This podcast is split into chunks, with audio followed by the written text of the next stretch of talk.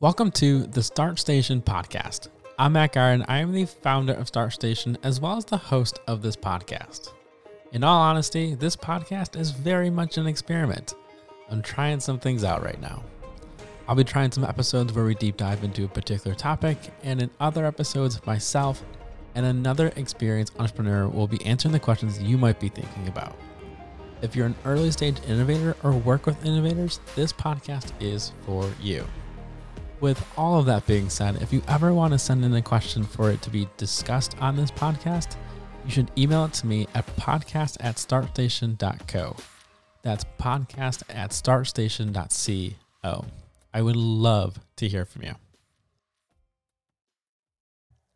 In this episode, we spoke with Danny Ellis from SkySpecs.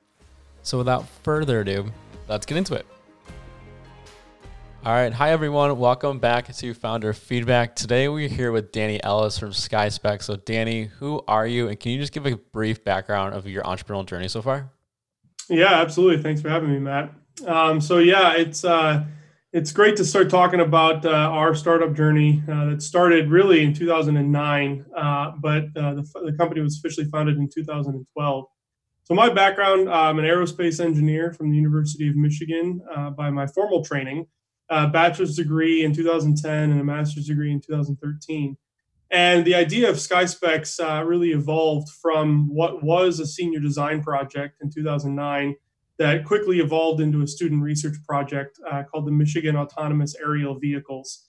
And that was uh, a student-led uh, you know, competition for building an unmanned aerial system or a drone uh, for this international competition that was uh, all about autonomous systems navigating through unknown environments. And you know, into my grad school, uh, you know, the University of Michigan approached us and suggested we join uh, their incubator. TechArb is the name of it, to take this idea of an autonomous drone and turn it into a business. And so it was really kind of right place, right time, accidental. You know, I call myself an accidental entrepreneur. And uh, you know, me and my co-founders looked at each other and said, you know, why not? Let's give this a shot. And so that in 2012 is when we founded the company. Uh, we had all kind of looked at uh, opportunities of, of, other jobs, and I turned down a, a job offer from SpaceX uh, to do this, and uh, you know, kind of just jumped right in, trying to figure out, you know, what does it mean to even be an entrepreneur, to be in a startup? How do we come up with an idea? It was the first time we learned about what an MVP meant, and how do we approach investors and get funding, and you know, find a space to work and build a team, and you know all the early stage problems. And we ran around kind of you know learning everything from incubators and accelerator programs and, and just kind of soaking it all in. And at the time you know we were really a solution looking for a problem which is you know the wrong way to start a business. Uh, a lot of people do it that way and and, and some are successful and i think we've proven uh, that out for ourselves. Uh, but it's not really the easiest way you know, to go about doing it. And so we looked at a bunch of different industries and said, you know, which industries could benefit from an automated drone that could collect data, you know, hard to reach places. And so we started looking at bridges and buildings and cell towers and you know anything that that we thought was hard to reach. And uh, you know, after many months of uh, you know kind of throwing darts at the wall, nothing was really sticking. Uh, we were thinking, you know, maybe it's time to to wrap this up and and go back and beg for the job offers that we all turned down. And then uh, this business competition came up. It was called the Michigan Clean Energy Venture Challenge. And an advisor of ours said, Well, you know, I think you'd be really good at this. You should give this a shot. It might be access to some funding. We laughed and we're like, We're not a clean energy company. Like, we don't even qualify. Why would we go after that? And he said, Well, why don't you just inspect wind turbines? And that was the first time that we had considered, you know, renewable energy as, as a use case for our technology. And so so we entered the competition. Uh, we took first place and we won fifty thousand dollars, and and that was really the spark that set us off in that direction. Uh, fast forward many years, that was in 2013. We ended up commercializing a product in 2017 that was the world's first uh, way to automatically inspect all three blades of a wind turbine in a single operation with no human pilot flying, nobody climbing the tower, uh, all done in 15 minutes or less uh, for an onshore wind turbine and uh, and you know we you know found a, a, a, product market fit that was very surprising to us if we'd you know gone all the way back to 2012 and then started growing the company around that. And we've really shifted to being a renewable energy company, not a drone company. And you know, built our team, built our product, built our messaging all around optimizing renewable energy. Uh, ended up building a software product that we call Horizon around uh, optimization of, of wind energy. And you know, we we partner up robotics with that and data analytics and machine learning and we have an entire solutions team that is uh, works with our customers hands on to learn about their data and, and help decide action items on, on what to do about maintenance. And, and it's a very different looking company from 2012, but has the same common threads of autonomous robotics you know, from the very beginning. Okay, so then what made you go through? I mean, there's a lot that goes into like moving, especially because you guys were doing a lot of revenue and growing really quickly. I know when you guys were starting the inspections, like what made you shift from saying okay like we want to do this but also do some software and be more like renewable energy focused rather than just being like oh we're going to do another inspection industry or something like that like what made you go that route instead of yeah yeah it's a great question and, and advice that i give to all early entrepreneurs it's uh, purely focus you know we we were trying to do four or five industries all at once and recognizing that we were really going to be mediocre in all of them by focusing on wind and putting all of our attention on a single problem, uh, we were able to become the best in the industry at that. And then, you know, once we started doing that, we started collecting all this data. We very quickly realized there was no place to put that data. And so we needed to build a software platform to be the host of that data, to be the, center point of analysis and the uh, really the workflow management for our customers, you know, where they had conversations on the data how they came to action items and next steps and how they shared it with others, you know, other stakeholders that needed that data.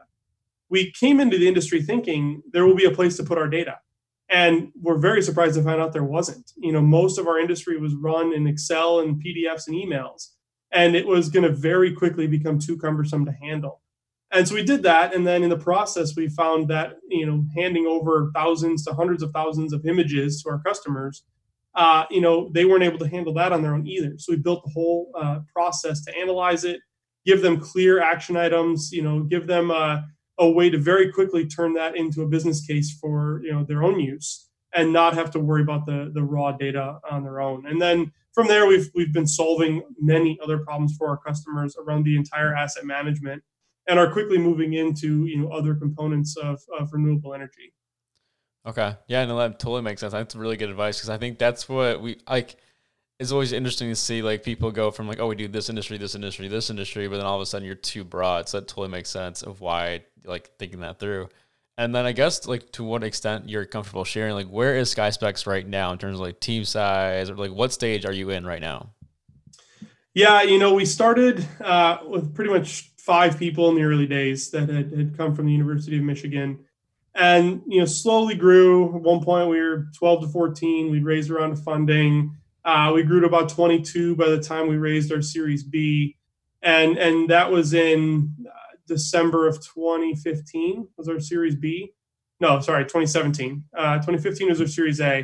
2017 our Series B, about 22 people, and now we're at 77 people and growing. And uh, I raised the Series C December of 2019, raised 17 million dollars then and have you know just at a very strong growth path ever since we really launched our commercial product in 2017 and uh, and so that i mean that has come with its own challenges. We are in multiple countries now. We have an office in amsterdam. We have operated on wind farms in 25 countries. And uh, you know just the, the sheer scale of that and maintaining quality control and uh, you know all of that has just brought in new challenges every step of the way. But I, I like to say you know especially to early entrepreneurs like we still consider ourselves a startup from our, our culture and how we operate. Um, but we definitely got past a lot of the things that kill early startups. And you know, the mindset I think you need to have is just like, what is the immediate problem? What do we have to get over next? And eventually, you know, you'll get to bigger and bigger problems. You'll buy yourself the opportunity to bring on more people to solve harder and harder problems. Um, you know, but don't don't try to look too far down the road and, and, get too scared about the problems coming up. You know, focus on the you know the here and the now, and you know eventually you'll get past those and, and onto you know bigger, bigger, tougher, in a lot of ways more fun uh, problems to try to solve. Well, that's a really great transition into these questions I have for you. They're more like founder related. First question I have for you is, and I think it's a really good one. I know we've talked about this in the past. Is I'm a mechanical engineer and want to build a hardware startup. However, I know hardware can be quite the expensive just startup costs How do you actually get funding for hardware, and should you actually start a hardware company these days with multiple companies that have raised tons of millions of dollars and actually just failed? Yeah, that's a that's a, a loaded question for sure. um, I mean, it, it, very much depends. I think that you know there is an, an uh, the saying that hardware is hard, and a lot of venture capitalists, especially from the West Coast, have wanted to stay away from it. Um, but I do think over the last few years, last five years or so, that mentality has shifted. You know, it's uh, the world is not run purely on apps and purely on software. I think what you need to focus on is is is the technology something that's going to have a monumental shift in solving a problem. Really focus on what problem is being solved. And I think one of the biggest mistakes you make in hardware is is building something for the sake of it being cool. That's easy to do in software. Realize it wasn't that cool and delete it and move on. You didn't spend a lot of money. Uh, but hardware, if you're especially if you're like getting molds made or you know it, it is a very expensive problem but there's still a lot of problems in the world to be solved with hardware. You just have to be very sure that you've tested the market, tested the problem you're trying to solve, and and really ask yourself, is this the best solution to this problem? Uh, but ultimately, I mean, we live in a real physical world. We need real physical products, and especially in robotics and autonomy, like autonomous cars, autonomous aviation, you know, all that kind of stuff. It is a hardware product, and there's a lot that goes into that. There's a huge supply chain of the components that you know are needed to be made to even build the, the bigger solution. So, you know, I don't think it's something to shy away from. Uh, I mean, we're kind of in hardware with the drones that we have, but most of our product is a software product, and, and the value we deliver is largely in software. But if we didn't have the hardware, we wouldn't have the means of collecting the data that is, the, you know, the valuable component of our final product anyway. Yeah, I think that makes a lot of sense because I think what I've been seeing too is a lot of them either have recurring revenue of some sort that go with them, or there's like a data component, as you mentioned, with like with you, with what you're doing at SkySpecs, or seeing like different ways of doing the data component has been interesting, especially even at the like B2C level. Like I didn't know data could be actually that valuable even for like consumers. Um, that's been interesting to see, and I think just the way you like you pair something with it, I think has been the from my perspective, like been really interesting of how people go. Like they're built like Peloton to me is like the best example of like right. They have the bike, but then they have all this like memberships and all these other things that go with it that make them even more valuable. Yeah, I think um, you know a lot of people have been saying like data is the new gold mine, uh, but I'd be really careful there as well because the raw data by itself is honestly not that valuable anymore. It was because other people would pay for big data sets, but you really have to get to an action item. You have to get to solving a problem and making somebody's life better. And uh, and so you need to know what to do with that data. Don't don't just set out to collect mass amounts of raw data unless you know what you're going to do with it. Um, but I do think you know meshing the physical world with the digital world and and getting into you know some form of services that can help people you, you can definitely build a hardware company as a component of that with, with and, and raise money there are definitely investors looking to fund that kind of stuff as long as it's truly innovative. Totally. Well, actually, on that note with raising money, so the next question I have for you is I'm thinking about raising money for my company, but don't even know where to start. How do we get started with trying to get with in, just investor interest? The first question is Should you raise money? Um, you know, we're a venture backed company. We've raised four rounds of funding. For what we were doing, we absolutely needed money because we needed to be able to, to pay people for development for many years before we actually got to a sellable product. Um, but the, the thing I really uh, emphasize here is what are you raising the money for? What is the, the next step? What's the milestone? What's the end game? Uh, I think too many people and too uh, much of the media makes fundraising feel like the end game. And, and they celebrate fundraising and, and they make companies look successful because they raised. But raising should be a means to an end. And, and we should celebrate more the end celebrate what was achieved by raising the money and you don't hear those stories all that often and uh, and so that's really the question is like you know funding is available even during the pandemic funding is available if you have a good story to tell if you have good traction a good team you know you need to be able to prove that you're going to take that money and go build something better with it And, and I think, unfortunately, you know, a lot of early stage companies think funding's the end game. And even when they achieve it, then they take a breath, they relax, and they're like, okay, great, we got there. And then all of a sudden, six months goes by and they didn't even do anything with it yet. And, and so I think that's the biggest challenge. But as for where to start, I mean, incubators, accelerator programs. You know, you're you know, if you're if you're in Michigan, you know, Ann Arbor Spark, um, Invest Detroit, those kind of programs uh, have great networks and can really connect you and just have those conversations. I mean, it's a little bit harder during the pandemic. You can't go show up to you know the meetups that, that were happening uh, pretty much every week, uh, but soon that'll you know, that'll change again. And so I'd say that you know just throwing your story out there, telling it to as many people as you can, will start to connect you. And I promise you, no one's going to steal your idea. Talk about your idea. Um, you know, if your idea is going to change anyway by the time you actually get funding and then turn it into a product. So just talk about it. And the more you talk about it, the more people will get involved and eventually you'll find the right match, you know, with the right investor.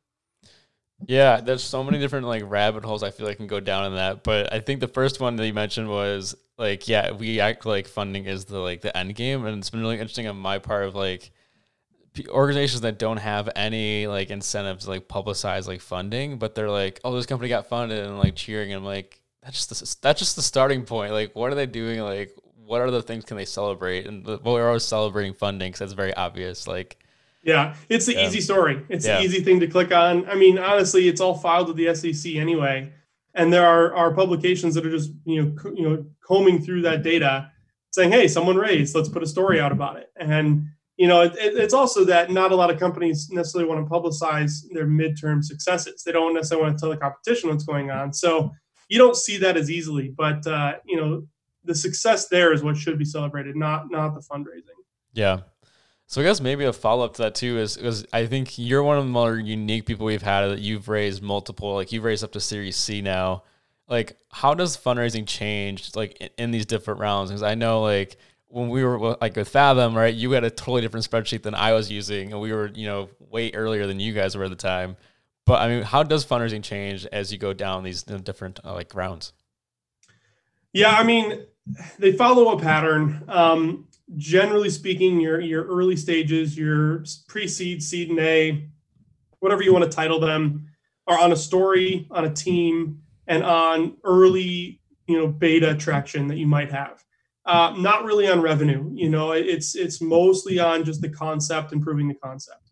Once you get into the A or the B round, depending on how much you've raised before and, and you know what you're titling your rounds, then you start to go on revenue, on key accounts. You're, you're always still funding on the team, right? The team is kind of always core. Can this team get to the next round? Um, but then you're really looking at your metrics of, you know, how much revenue have you gotten? What's your revenue growth? What is the churn on your customer base? And if you can tell a story there and say, hey, look, if I raise another X million, we will double or triple this this growth. Um, that's usually what they're looking at. I would say that not to say that any round is easier than another. They're all different. They're different challenges. And, and really, success in one round does not guarantee success in another round. But uh, in your later stage rounds, if you've got the right traction and the right metrics and the right product market fit, and you find the right strategic investor that understands your space and is going to add value, in many ways, those later rounds are easier to raise because you've got the traction. But it's really are you solving a problem? And if you are solving a problem and there is is reason to put more money into solving the problem further then you're going to be able to raise money. Um, you know that's it's different in every market it's different in every situation. Uh, it's I, in my opinion a lot harder to tell a purely vision story when you have very little traction uh, you know to back it up I, I think the seed round is, is in my opinion the hardest round to raise that's really interesting because I feel like my natural inclination would be like the later rounds are like because you have to. I think the constant like stories I've heard is that once you raise it like the the first round, then the next round's maybe even harder because you have to hit these certain benchmarks, right? For certain investors, at least they're they're expecting a certain growth rate or whatever it is.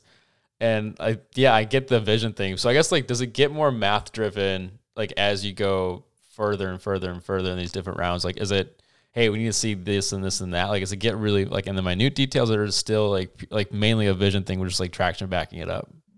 There's there's still a lot of vision to it for sure. I mean, you got to tell the story of, of, where you're trying to get in one year, in five years, in ten years, and like how are you changing the world? Um, of course, investors want to know like what can they possibly expect to get a return on. I mean, they they have to have that return story to make sense. I, it's not so much that the, the later rounds are easier in total. It's a lot harder to hit the traction, to hit the milestones. Like you have to perform if you perform, if you're solving the right problem, you got the right team, the right product, and if you perform, the the rest of that raising story is easier. Uh, obviously, if you don't perform, then it's really hard to raise. It does get harder to raise. Like if you've been around three rounds and you're still not performing, yeah, that's a near impossible round to raise. You know, so it, it's it's predicated on actually hitting your milestones. Now, a lot of this, in our opinion, uh, comes down to uh, you know, one of the mantras we live by is under promise, over deliver. And it's not so much like, you know, under promise to the point you make it look easy. You still have to promise something that is impressive. You have to show that we're, we're making it there, but do so in a way that, you know, you're confident your team can do it. And usually fundraising takes six to 12 months. I think the average for us has been nine months around. And, uh, you know, so you, you talk to an investor, you tell them your story, you tell them what you're going to do and in the natural process of talking to them, you're going to be hitting milestones. And so if you told them, hey, in six months, we're going to do this, and then you do it in four months, and then you say, we're going to do something else, and you do that in three months, and you do that on repeat, you start to really build some trust and momentum with those conversations that makes closing the round easier and uh, and bringing on the right investors. You know, so a lot of that is just make sure you can perform. So far, you're loving this podcast. I get it; it's pretty great, especially the guests. The host, you might have some mixed feelings about, but that doesn't matter.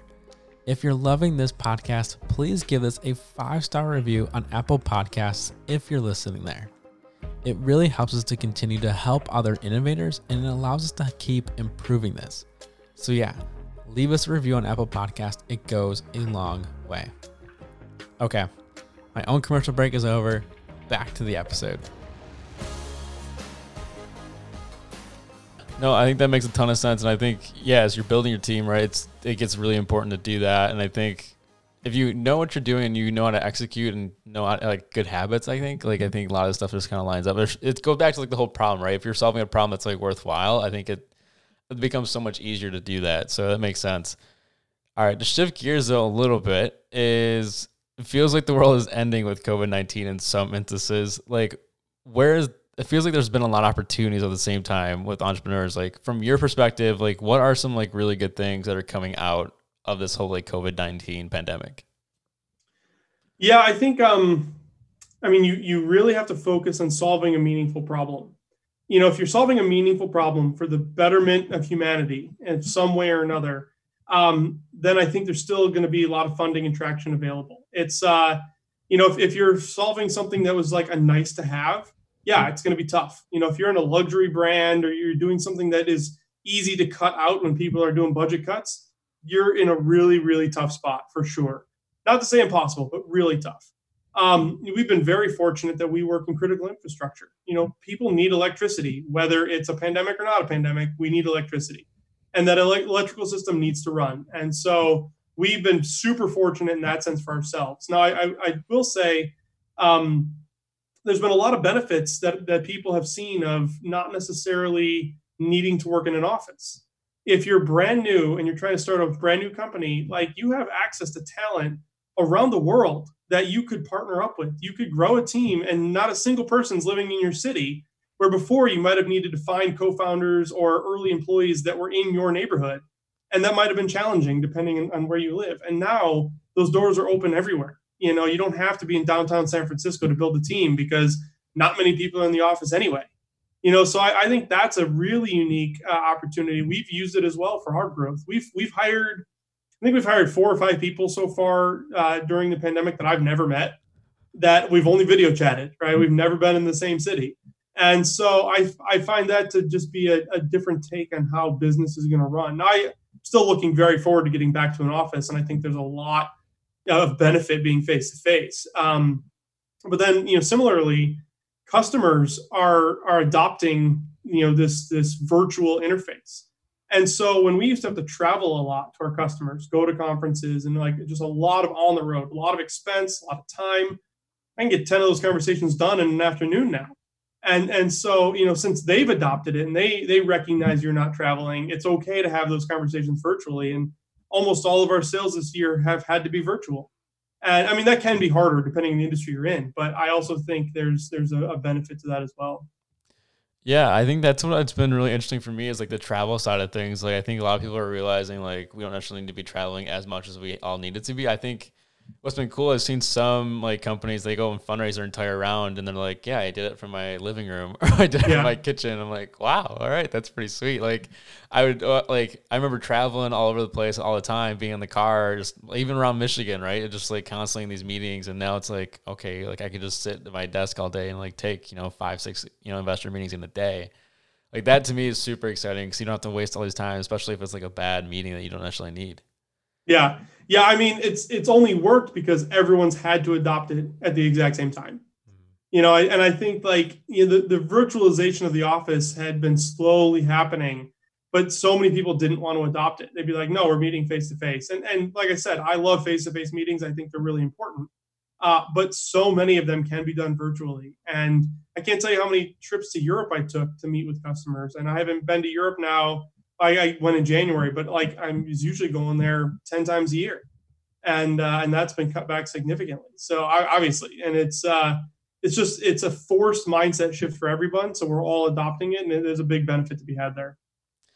Yeah, no. So I guess maybe to like go like to follow up with this question is like how like I think what's been weird about the situation though is like there's no like certainty in any of this, right? We don't know when this thing's gonna end. Like we all can kind of take some guesses, but it's like I remember when this first started, I was like, oh, like we'll be done in three weeks or whatever. And I was like, and then three weeks happened. We're like, oh, we're continuing. Like it just, it, it just keeps going. so like, how do you, like, how do you like strategically plan and like figure things out like that when you don't actually know what even like three months looks like? Yeah, I mean it's a very different environment than before, and and thankfully everyone's going through it once again. So we're all all kind of taking guesses, and uh, I think we just have to operate like this is this is it for a while. Um, like we have no plans on when we're going back to an office. We were telling our team like maybe we'll be back in June. Nope, not then. Maybe July, maybe August. Now we're like, nah, probably June 2021. Like just get comfortable. Make make your home office nice. Make sure like anything else that you need support with, uh, you know, you, you ask for uh, because uh, this is the way it's going to be. And same with customers. Like we just have had to adapt to that and and not really plan on it being any different. And i think you know even when it starts to end it's not going to be like a light switch. You know it's going to be gradual. There's still going to be people that are cautious. Even if a vaccine comes out it's going to take a while to actually get enough of the population vaccinated.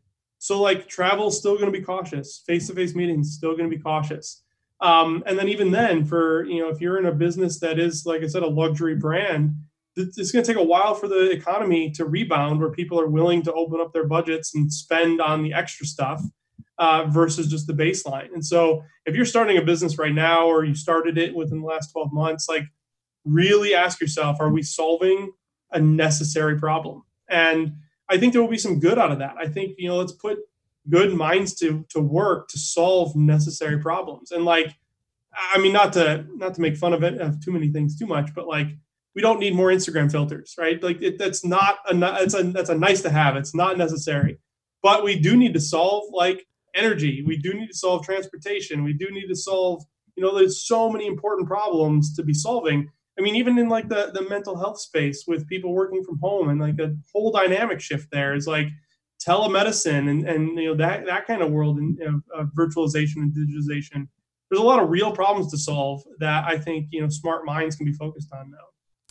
Yeah, I know. I think that really goes. that's a great perspective, honestly. Because I think, yeah, I think a, I think the way I've been thinking through it is probably similar as like just keep taking like this, like yeah, like this. Is, it's more of like a conservative approach of like yeah, this isn't isn't we're not going anywhere anytime soon, and I I mean even yeah even right if we do get a vaccine or whatnot, like it is gonna take some time. So I think earliest right is gonna be like June. At, I mean I don't know. Yeah. We're, we're all not doctors by any means, but you know, I, I think it's yeah, you can, you don't know what you can do, and it, like like you mentioned way earlier, right? You just got to take it step by step, and you can't let like these big picture things kind of scare you out of not doing anything. So, yeah, I've I've been hearing uh, you know people call it the Great Reset, and and I think that there's some benefit to the world slowing down a little bit. You know, especially if you're a young entrepreneur or you know, if, if you've got some extra time, take that time, do online classes, learn a new skill, read books. Like it's it's not this like extremely fast paced race where you have to be first to market right this second. You know, take some time to to learn, take some time to you know reconnect with your family, do these other things that a lot of entrepreneurs ignore in their early days when they're trying to work 15 to 17 hour days. Um, you know, I think there's a, there's a lot of benefit from that. And uh, you know, while everyone is slowed down, go learn something new. Yeah, totally. So I guess the last question I have for you, and we it kind of goes back to the beginning of your story, is I'm currently a senior in college and have a startup concept that I'm planning on working on after graduation. Should I still go get a job and work on my startup at the same time, or just solely focus on my startup as much as I can? That that is a tough question. I mean, in my opinion, if you have the means to focus on the startup only, that is the best way to give it its it's a fair shot. And and if you're only doing it on the side, there's always going to be excuses that are coming up as to why you're not giving it the full attention. Whether it's you know your other job that it's paying you is is requiring you to work more hours, or the classes that you're taking, or, or you know homework is taking up too much time. There's always going to be an excuse. Now, I think if you're you know of high school, into college, into college, I think that's the ideal time to take a shot because like what do you have to lose? You know you can always jump into the workforce. It's different than like quitting your job 10 years into your career to start something realizing it wasn't a great idea and then trying to get back into your career. Uh, that's still feasible not impossible but if i mean if you're living like a, a student keep living like a student for a while. I think it's the best time uh, to give it a shot. But at the same time like if you can't afford to wall off a year of your life and only work on the startup that's really the only way you're going to know if it's going to be successful because you've given it your full attention. And I think that's that's true with anything you're trying to do in life. Is like if you can give it the full attention, then you will know for sure whether or not it's going to succeed or fail. And and it's okay if it fails. You you've learned a lot. Do it again. Pick it up. Go somewhere else. And and if you've got to get a job to support yourself, get a job in an area you can learn more to you know for another idea down the road. Um, but I just be very careful trying to only put you know five hours ten hours a week here and there after hours because it's it's never going to you know make it to the next milestone if, if you don't have full attention on it. Yeah no i think that's a really good way to think about it. I think the other thing that i worry about too with people doing it both is that like this the burnout side right is that if you're you're always trying to do like 40 hours on both and it's like yeah, you can do that for like sprints, but you can't do that for like a year or two. Like that's gonna totally. I mean, you'll be burnt out at some point. Like you can't even function. So yeah, yeah, absolutely. Like just. I mean, the reason yeah. you're doing this is is to build a better life and enjoy life. So enjoy it while you're there as well. You know, don't don't be working 18 hours a day just so you can sleep the remaining hours and and then you know wake up one day and realize 10 years have passed yeah, it's uh, we we were doing that in the early days, working a ton of hours, and then uh, thankfully, you know, after about two years into it, we we kind of took a step back. And we're like, we need our weekends, we need our nights, and and we realized like we could focus just as hard during those working hours and get just as much done if we had the time to recoup afterward. And and um, you know, thankfully, we learned that early on. Otherwise, we definitely would have burned ourselves out. Yeah, well, I think it's a great way to end this thing. So, where can people go learn more about SkySpecs and what you're doing? Our website, skyspecs.com, um, LinkedIn. We've got a lot of posts on LinkedIn, like our progress. Uh, but yeah, I mean, take a look there. Um, we, we don't put out too many posts, too many tweets or LinkedIn messages, but we definitely do. And, uh, you know, check us out there and shoot me an email if you've got any questions. Cool. Well, thanks for coming on. Thanks for sharing some wisdom. I know it's always good to chat with you. So thanks for doing this. Yeah, absolutely. Thank you. I hope that you loved this episode of the Start Station podcast. If you're loving what we're doing, I would be really thankful for a five star review. At the end of the day, we're here to help build up innovation ecosystems. So leave feedback, and if you'd like to submit a question, please send it to me at podcast at startstation.co. That's podcast at startstation.co. And with that, I'll see you next time.